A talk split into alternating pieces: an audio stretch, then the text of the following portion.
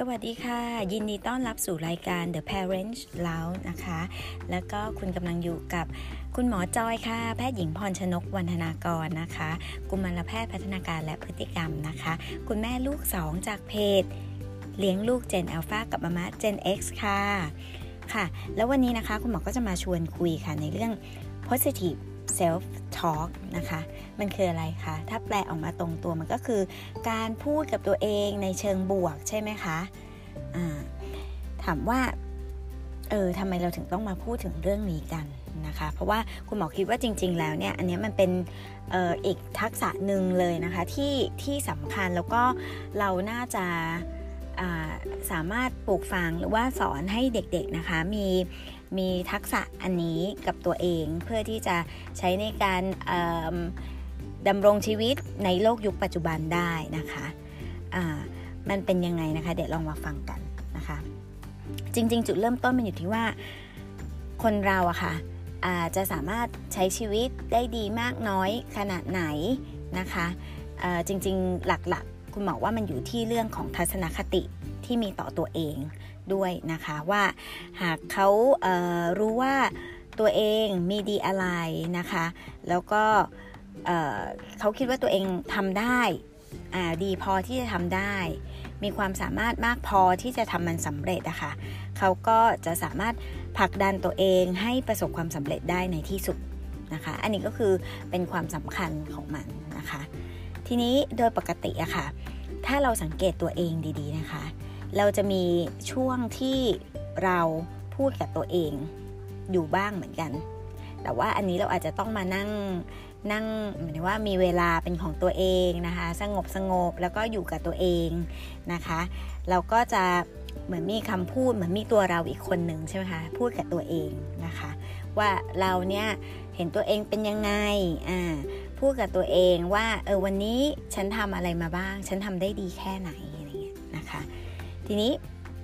เเวลาเราพูดกับตัวเองเนี่ยค่ะ ถ้าเราพูดกับตัวเองในแง่ดีบ่อยๆ มันก็จะช่วยส่งเสริมให้ตัวเรามองตัวเองได้ดีขึ้นนะคะ มองตัวเองว่าสามารถพัฒนาได้มากขึ้น แล้วก็ทำให้เราเนี่ยมีอารมณ์ความรู้สึกที่ดีกับตัวเองได้มากขึ้น และสุดท้ายนะคะผลลัพธ์ ที่เกิดขึ้นมันก็มีแนวโน้มที่จะดีนะคะ แต่ว่ามันไม่ได้หมายความว่าเเราจะต้องเราจะต้องออมีความคิดดีๆ หรือว่าพูดดีๆแก่ตัวเองตลอดเวลาแบบนั้นนะคะอ่าอย่างเช่นในบางวันนะคะที่เราเจอเรื่องแย่ๆใช่ไหมมันก็ต้องมีบ้างเนาะที่บางวันโอ๊ยบางทีคุณหมอก็รู้สึกนะโอ๊ยทำไมวันนี้มันแบบอุปสรรคมันเยอะจังเลยทำไม เมื่อก่อนถ้าถ้าเมื่อก่อนตอนตอนที่ยังเด็ก ๆ วันนี้เราจะว่าวันนี้เราโชคร้ายจังเลยมีแต่เรื่องแย่ ๆ เข้ามาใช่ไหมคะจริง ๆ เนี่ยมันไม่ได้แปลว่า เวลาที่เราเจอเรื่องแย่ ๆ เข้ามาเราก็จะต้องทำเป็นแบบโอ้ยไม่เกิดอะไรขึ้นมันดีจังเลยอะไรเงี้ยเหมือนแบบมองโลกสวยเหมือนอยู่ในทุ่งลาเวนเดอร์แบบนี้ใช่ไหมคะอันนั้นมันอันนั้นมันก็แบบดูหลอกตัวเองไปนิดนึงเนาะ แต่จริง ๆ คือสมมุติเวลาเราเจอเรื่องแย่ ๆ เข้ามาเนี่ยค่ะ คุณหมอก็คิดว่าเราเราอยากจะให้โอเคเราสามารถรู้สึกแย่ได้ เพราะว่ามันเป็นเรื่องอารมณ์ความรู้สึกเนาะอ่าเราไม่ควรจะหลอกหลอกตัวเองว่ามันแย่แต่เรารู้สึกดีอย่างเงี้ยใช่ไหมคะอ่าเราสามารถรู้สึกไม่ดีได้ เรารู้สึกผิดหวังได้ เรารู้สึกเสียใจได้นะคะ แต่ว่า เมื่อเรารู้สึกแล้วเนี่ยขอให้เรารู้ทันในความรู้สึกของตัวเองนะคะ แล้วเราก็ใช้ทัศนคติที่ที่ดีของเราที่เรามีเนี่ยค่ะ มองว่าเออไม่เป็นไร วันนี้เราเจอเรื่องที่แย่ แต่ว่าเดี๋ยวเราจะสามารถทำให้มันดีขึ้นได้ เราได้เรียนรู้อะไรจากเรื่องนี้นะคะ แล้วก็ เปลี่ยนไอความคิดในเชิงลบอะค่ะว่าเออโชคร้ายจังเลยหรืออะไรเงี้ยให้ให้ปรับมุมมองใหม่ว่า จริง ๆ แล้วมันก็ดีเหมือนกันนะ ที่เราได้เจออุปสรรคแบบเนี้ยออย่างน้อยมันก็เป็นเป็นการฝึกเราที่ทำให้เราเได้เก่งขึ้นเรียนรู้มากขึ้นอย่างเงี้ยนะคะ คือการฝึกแบบเนี้ยบ่อยๆนะคะคุณหมอเน้นย้ำว่ามันต้องฝึกเนาะเพราะว่าส่วนใหญ่เนี้ยเราก็มักจะตอบสนองแล้วก็ แล้วก็มีความคิดไปตามอารมณ์ความรู้สึกที่เรารู้สึกจริง ๆ แต่ว่าการที่เราฝึกแบบนี้ค่ะ มันจะช่วยให้พอเราฝึกบ่อย ๆ มันจะติดเป็นนิสัย แล้วมันก็จะทำให้เราเนี่ยมองตัวเองในเชิงบวกได้ดีมากขึ้นนะคะ ไม่มองตัวเองในแง่ลบ หรือว่าไม่มองตัวเองว่าเออเป็นคนที่โชคร้ายจังเลยอะไรอย่างเงี้ยนะคะ เพราะว่าการมองแบบนั้นเนี่ยมันก็จะทำให้เราไม่สามารถที่จะพัฒนาตัวเองได้ถูกไหมคะ ทีนี้จริงๆ ถ้าพูดง่าย ๆก็คือ positive self talk หรือการพูดกับตัวเองในเชิงบวกเนี่ย มันสำคัญยังไงความสำคัญของมันก็คือว่า มันเป็นหน้าต่างแห่งโอกาสใช่ไหมคะ เพราะว่าเมื่อเมื่อเรามีความคิดที่ดีต่อตัวเองนะคะ เราก็จะยอมเปิดโอกาสให้ตัวเองเนี่ยเผชิญหน้ากับสิ่งใหม่ ๆ ที่มันท้าทายได้ คือเราก็จะไม่กลัวความล้มเหลวนะคะเพราะว่าต่อให้ล้มเหลวเราก็จะมองว่าอ๋ออันนี้แหละเป็นโอกาสแห่งการเรียนรู้ของเรา ถ้าเราไม่ได้ลองทำเราไม่ได้ล้มเหลว เราก็ไม่ได้เรียนสิ่งนี้ใช่ไหมคะ และเมื่อมันเกิดแบบนี้วนลูปอยู่บ่อยๆนะคะ เราก็จะสามารถเรียนรู้แล้วก็พัฒนาตนเองได้ทุกๆวันใช่ไหมคะ กับในทุกๆเรื่องที่มันเกิดขึ้นนะคะ ซึ่งอันนี้แหละค่ะคุณหมอเลยบอกว่าเออจริงๆแล้วเนี่ยทักษะอันเนี้ยมันเป็นทักษะที่สำคัญเลยนะคะที่ที่จะทำให้เด็กๆของเราโดยเฉพาะลูกของเราเนี่ยสามารถที่จะดำรงชีวิตแล้วก็ต่อสู้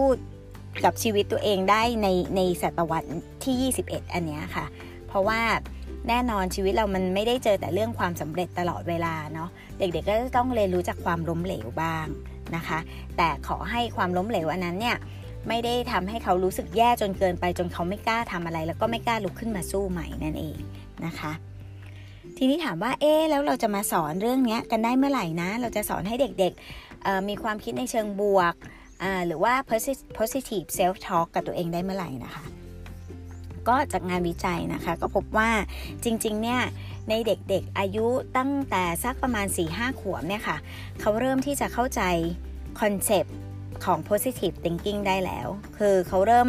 รู้รู้แล้วว่า positive thinking คืออะไรนะคะ ส่วนหนึ่งเป็นเพราะว่าเขาเนี่ยเริ่มเข้าใจเรื่องอารมณ์ความรู้สึกละ แล้วเขาก็ไม่ได้เข้าใจเฉพาะอารมณ์ความรู้สึกของตัวเอง แต่เขาเริ่มเข้าใจอารมณ์ความรู้สึกของ ผู้อื่นด้วย แต่ทั้งนี้ทั้งนั้นก็อยู่ภายใต้วงเล็บที่คุณหมอจะบอกว่าจริง ๆ เรื่องอารมณ์ความรู้สึกเนี่ยก็เป็นอะไรที่เราต้องสอนเด็ก ๆ เหมือนกันนะคะ เพราะว่าหมายถึงว่าสอนให้เขารู้ว่า ตอนนี้ที่เขารู้สึกหน้าแดงใจเต้นเร็วหรือว่ารู้สึกร้อนเผาที่หน้าอะอันเนี้ยแปลว่าโกรธนะ อย่างเงี้ยค่ะ เหมือนกับให้เขารู้ทันอารมณ์ตัวเอง ซึ่งจริง ๆ ก็คือมันเป็นเรื่องธรรมชาติแต่แต่เด็กๆก็อาจจะต้องการไกด์นิดนึงเนาะคำแนะนำนิดนึงว่าอันเนี้ยเขาเรียกว่าความรู้สึกอะไร ทีนี้ถ้าเด็กๆรู้สึกเข้าใจความรู้สึกของตัวเองได้ เด็ก ๆ ก็จะสามารถเเข้าใจแล้วก็รับรู้อารมณ์ความรู้สึกของผู้อื่นได้นะคะ เพราะฉะนั้นเนี่ย ในช่วงเด็กวัยสี่ห้าขวบเนี่ยจริงๆเราเราสามารถเริ่มสอนเขาได้ละ เพราะว่าเขาเริ่มรู้แล้วว่าความคิดของเขาเนี่ยสามารถส่งผลต่ออารมณ์ของตนเองยังไง และอารมณ์ของตนเองก็มีผลต่อความคิดของเขาเช่นกันนะคะ เพราะฉะนั้นถามว่าเริ่มสอนได้เมื่อไหร่ก็ก็เลยคิดว่าสอนได้ตั้งแต่เล็กๆ4ี่ห้าขวบก็เริ่มสอนได้แล้วนะคะ นอกจากนี้นะคะ positive self talk เนี่ยค่ะ มันก็เป็นอีกวิธีการหนึ่งนะคะที่ช่วยกระตุ้น growth mindset นะคะหรือว่าความคิดที่ช่วยให้เราเติบโตใช่ไหมคะอาอาจจะคุณหมอเชื่อว่าทุกคนคงรู้จักเทอม growth mindset มาก่อนเนาะะ ความใน mindset ของเราหรือทัศนคติของเราเนี่ยมันมันแบ่งง่าย ๆเป็น 2 พวกนะคะ มันก็จะมี growth mindset กับ fixed mindset เนาะคนที่เป็น growth mindset เนี่ยก็คือเป็นคนที่มีความคิดที่จะจะคอยที่จะพัฒนาตัวเอง ตลอดเวลา คือไม่ได้คิดว่าฉันเกิดมาฉันก็เก่งแค่นี้รู้แค่นี้ แล้วก็ทำได้แค่นี้แหละ อันนั้นคือจะเป็นแบบ fix mindset แต่ growth mindset เนี่ยคือหมายถึงว่า เขารู้สึกว่าตอนนี้เขายังทำไม่ได้ แต่โอเค เดี๋ยวเขาไปฝึกไปเรียนไปทำเพิ่ม เดี๋ยวเขาจะทำได้ มันก็เลยทำให้เขามีการพัฒนาตนเองตลอดเวลานะคะ เพราะฉะนั้น positive self talk เนี่ย มันก็เลยเป็นอีกวิธีการหนึ่งนะคะ ที่จะช่วยให้เด็กๆเนี่ยมีพัฒนา growth mindset ของตัวเอง นะคะ เมื่อเขาฝึกบ่อยๆ เวลาเด็กๆ เจออุปสรรคอะไรในชีวิตใช่ไหมคะเขาก็จะมีความคิดเชิงบวก แล้วก็ต่อสู้ไปกับมันได้เขาจะไม่คิดแค่ว่าโอ๊ยทำไมเราโชคร้ายจังเลย แต่เขาเขาจะคิดว่าเขาจะคิดว่ามันเป็นโอกาสดีซะอีกที่เขาได้เรียนรู้ และสุดท้ายเขาก็จะก้าวผ่านมันไม่ได้ เมื่อเขาเจอหลาย ๆ อุปสรรคปัญหา แต่เขาไม่ย่อท้อหรือว่ายอมแพ้ต่อปัญหานั้นเนี่ย สุดท้ายเขาก็จะสามารถมีทักษะในการก้าวผ่านอุปสรรคที่มันมันเยอะแยะไปหมดในชีวิตของเขาได้นะคะ ทีนี้อพอเราพูดเรื่อง positive self talk ไปละ งั้นเรามารู้จักเรื่อง negative self talk บ้าง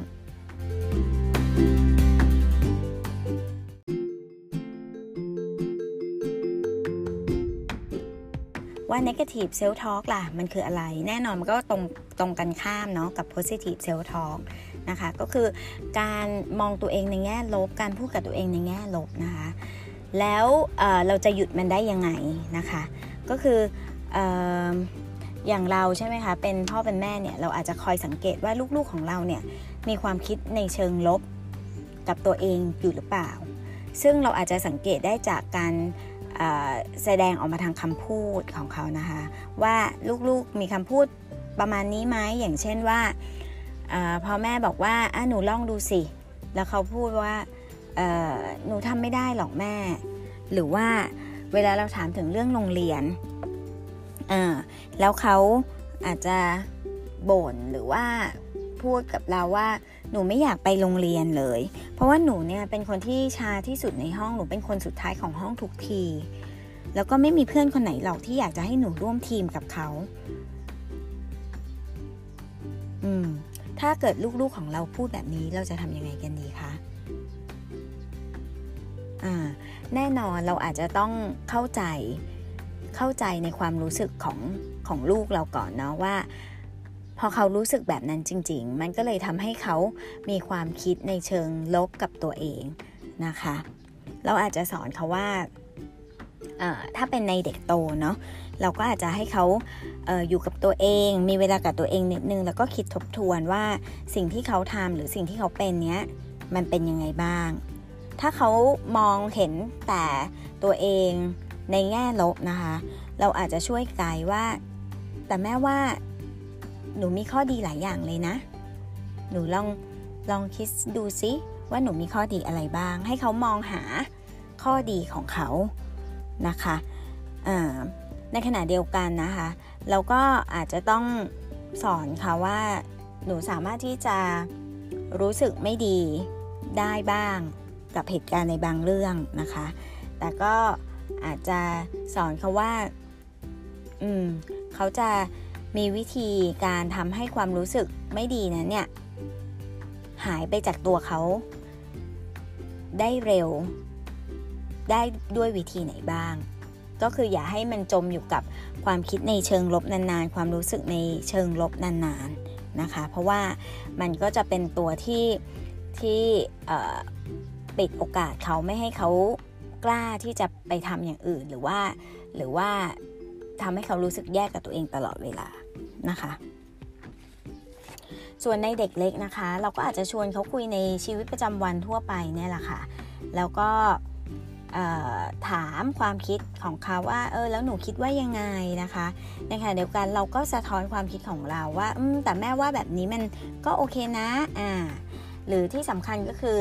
เเราอาจจะต้องเป็นโรโมเดลที่ดีหรือว่าเป็นตัวอย่างที่ดีนะคะ ให้กับให้เขาเห็นเนาะว่าอย่างสมมติว่าบางวันเราเจอเรื่องแย่ๆมาใช่ไหมอ่าเราก็อาจจะเล่าให้ลูกเราฟังก็ได้เหมือนกัน แต่ว่าเราก็เหมือนเล่าในเชิงความคิดให้เขาฟังว่า อืม แต่แม่คิดว่าก็ดีแล้วล่ะ ที่วันนี้แม่เจอเรื่องแบบนี้ เนี่ยทำให้แม่รู้ว่าแม่จะต้องครั้งหน้าแม่จะต้องทำยังไงบ้าง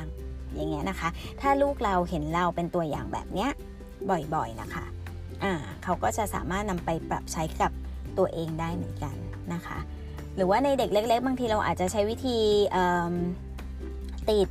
ติดประโยคคำพูดในเชิงบวกนะคะ ที่ช่วยกระตุ้น growth mindset อะคะ่ะเอาไว้ที่ผนังห้องนอนหรือว่าที่บ้านอะไรเงี้ยก็ได้นะคะ ให้เขาเห็นบ่อยๆว่าว่าอย่างเช่นอ่า ติดสติกเกอร์ว่า I can do it อ่าหนูทำได้อ่าหรือว่าหนูสมควรที่จะได้รับมันหรืออะไรอย่างเงี้ยนะคะเพื่อนเพื่อนรักหนูหรืออะไรประมาณนี้นะคะ ก็คือเป็นเป็นความคิดเชิงบวกเป็นประโยคในเชิงบวกนะคะ ให้เขาได้ได้เห็นบ่อยๆ มันก็เป็นอีกวิธีการหนึ่งที่ช่วยได้เหมือนกันนะคะ ก็คิดว่าคุณพ่อคุณแม่คงได้ ประโยชน์สาระกับคลิปนี้นะคะ แล้วก็ลองเอาไปปรับใช้กันดูนะคะอ่าแล้วก็ถ้าคุณพ่อคุณแม่ท่านไหนนะคะ ชอบอสาระดีๆ แบบนี้นะคะ ก็สามารถที่จะ feedback กลับมาให้คุณหมอทราบได้นะว่าอออยากจะรู้เรื่องอะไรเพิ่มเติมเกี่ยวกับ การเลี้ยงลูกนะคะ หรือว่าเกี่ยวกับพัฒนาการของเด็กๆ หรือว่าเกี่ยวกับจิตวิทยาของเด็ก ๆ อะไรเงี้ยนะคะ คุณหมอก็สามารถที่จะนำเรื่องพวกนี้มามาเล่าให้ฟังกันได้นะคะ แล้วก็ถ้าหากว่าชอบรายการแบบนี้ดีๆ แบบนี้นะคะ สนุกสนุกแบบนี้ที่ไม่ไม่เครียดจนเกินไปนะคะ ก็ฝากกดติดตามนะคะมี YouTube Channel ด้วยนะคะ ก็เป็นช่อง ชื่อช่องว่าเลี้ยงลูก Gen Alpha กับมาม่า Gen X เลยนะคะ รวมไปถึง Facebook Fanpage ด้วยชื่อเดียวกันนะคะ เลี้ยงลูก Gen Alpha กับมาม่า Gen X ค่ะสำหรับวันนี้นะคะ คุณหมอก็ขอจบไปก่อนนะคะ และเดี๋ยวเอาไว้เจอกัน episode หน้านะคะ สวัสดีค่ะ ขอบคุณค่ะที่ติดตามค่ะ